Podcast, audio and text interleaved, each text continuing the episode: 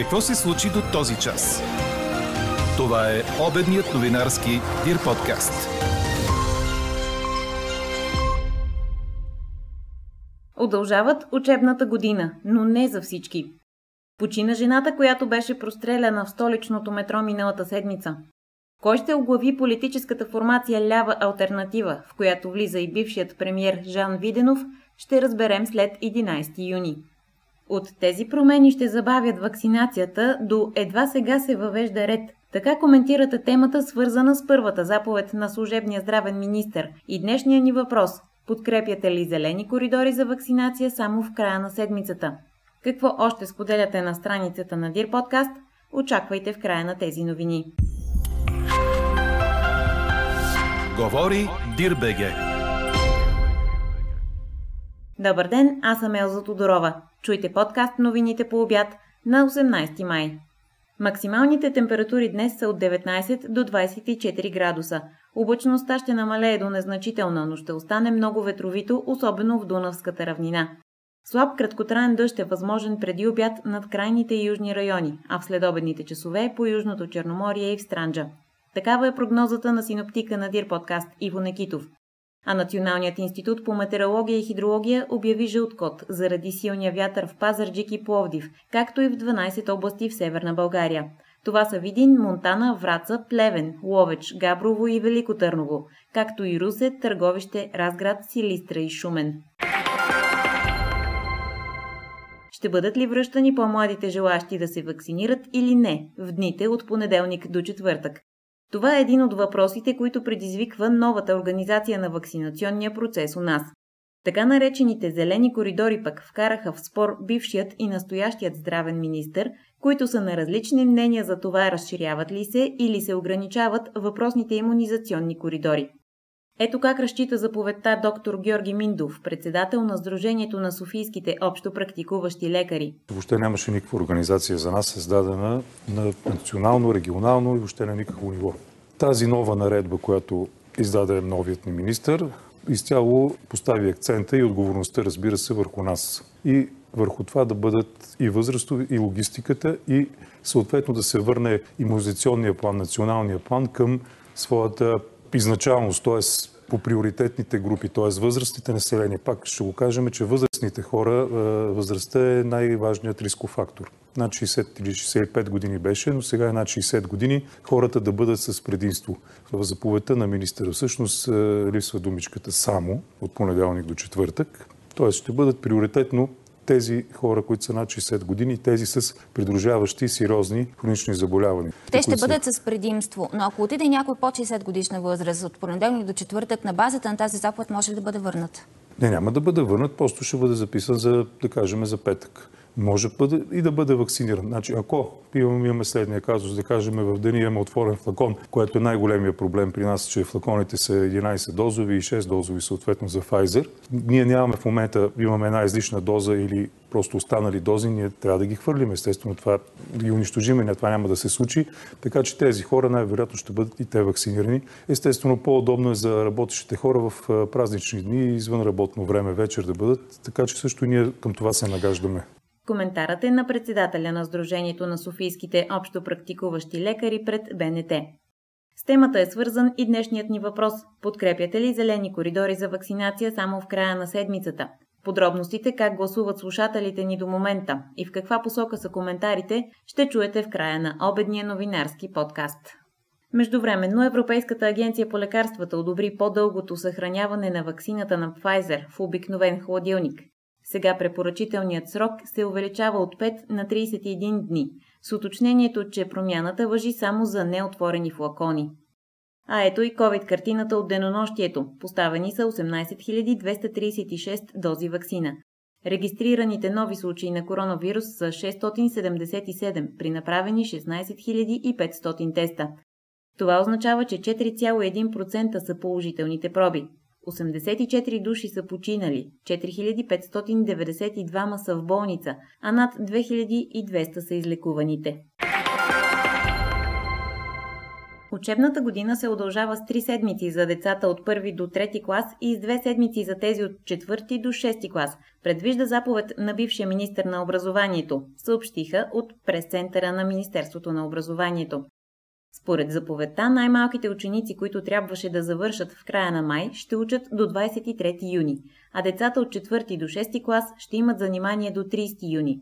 Според съобщението на Министерството, реално удължаване на учебната година ще има само за около 300 училища, които в края на 2020 година са прекъснали обучението на децата и са предлагали извънкласни дейности вместо дистанционни занятия. Останалите училища могат да избират как да използват допълнителните седмици за задължителни занимания за децата, които имат нужда от наваксване, или за извънкласни дейности по интереси, които не са задължителни. Всяко училище трябва да публикува график с планираните дейности до официалния край на учебната година. При работа от вкъщи работниците поемат на 100% разходите за енергия и интернет, а това е нарушение на действащите норми. По този въпрос обаче работодателите мълчат. Това е едно от заключенията на КНСБ, които вчера представиха изводите си от 6-я годишен доклад на синдиката за нарушенията в трудовото законодателство.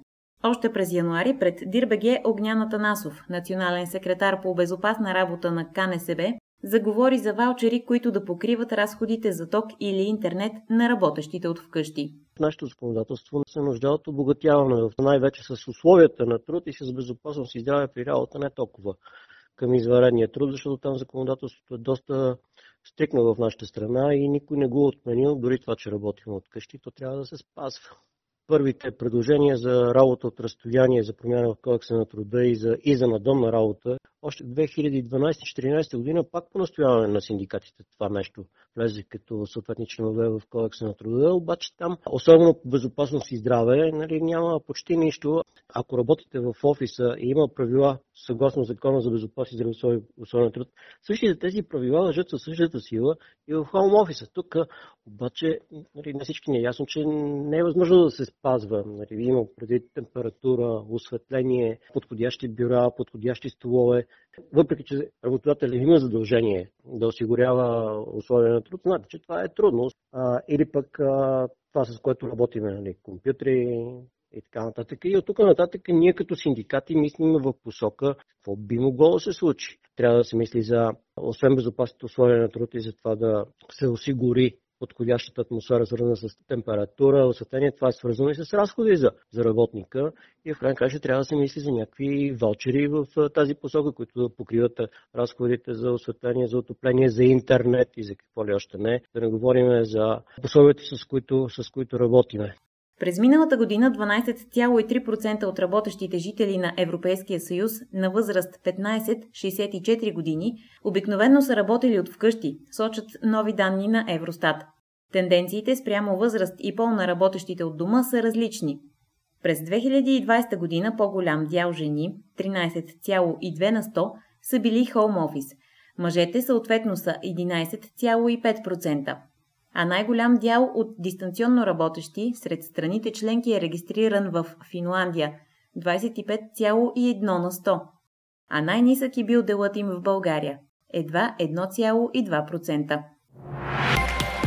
Какво още очакваме да се случи днес? Новата политическа формация, в която се включва и бившият министр-председател Жан Виденов, лява альтернатива, ще бъде структурирана след 11 юни и ще избере свой лидер. В партията влизат и бившият министр на здравеопазването Мими Виткова, бившият министр на индустрията в правителството Беров Румен Биков, Дончо Конакчиев, бивш вице-премьер в правителството на Виденов, както и бившите депутати Таско Ерменков от БСП и Станислав Станилов от Атака. МВР е най-силният орган в правителството. Логично е да играе водеща роля в промените, които трябва да се извършват в страната и са по искане на българските граждани. Това заяви в интервю за БНР вице-премьерът и министър на вътрешните работи Бойко Рашков. На въпрос наясно ли са в Вътрешното министерство кои са горещите точки за купуване на гласове, той увери, че се прави анализ на наличната информация. Относно освобождаването на бившия вече главен секретар Ивайло Иванов, в мотивите за което присъства и полицейското насилие по време на протестите миналото лято, Министърът поясни, че неговата лична оценка за случилото се е в качеството му и на професионалист, и на гражданин. Цитирам, възмутих се, както множество други граждани, че бият младежите, които бягат от нашата страна. Почина жената, която беше простреляна в столичното метро миналата седмица, съобщиха от болница Света Ана, където беше настанена. Въпреки усилията на лекарите, жената е издъхнала тази сутрин, уточняват от лечебното заведение. Тя бе простреляна от мъж, който се самоуби на 12 май на метростанция Летище София. Прокуратурата е приела 22 сигнала, съдържащи твърдения за извършени закононарушения, подадени във Временната комисия по ревизия на управлението през последните 10 години в 45-то Народно събрание. Сигналите са подадени от физически лица, медии и неправителствени организации, уточниха от Държавното обвинение. На случайен принцип сигналите ще бъдат разпределени на конкретен наблюдаващ прокурор. Четете още в Дирбеге.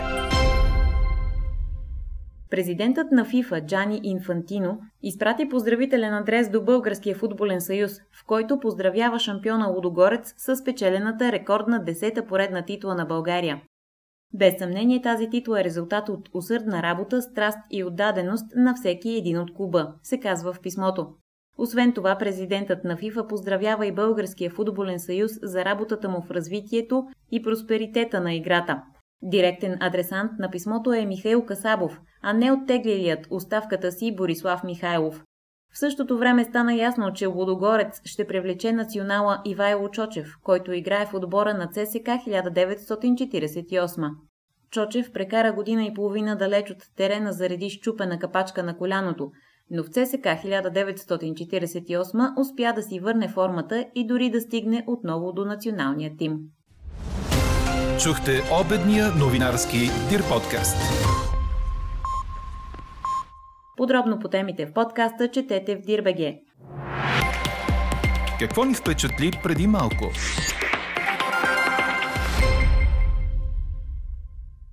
Слушането на хеви метал може да накара хората да избират нездравословни храни, докато любовта към не толкова тежката музика е свързана с по-здравословно хранене.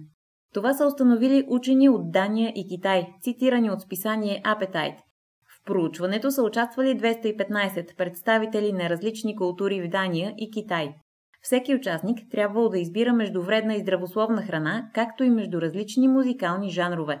Оказало се, че хората, които слушат по-тиха музика, предпочитат по-здравословна храна, докато тези, които харесват по-агресивна музика, са по-склонни да избират по-малко полезни ястия. Учените стигнали до извода, че хеви метал звученето пречи на мозъка да регулира процеса на вземане на решение. Специалистите обаче отбелязват, че ефектът от различните звуци върху приема на храна е недооценен. А какво ще кажете за това?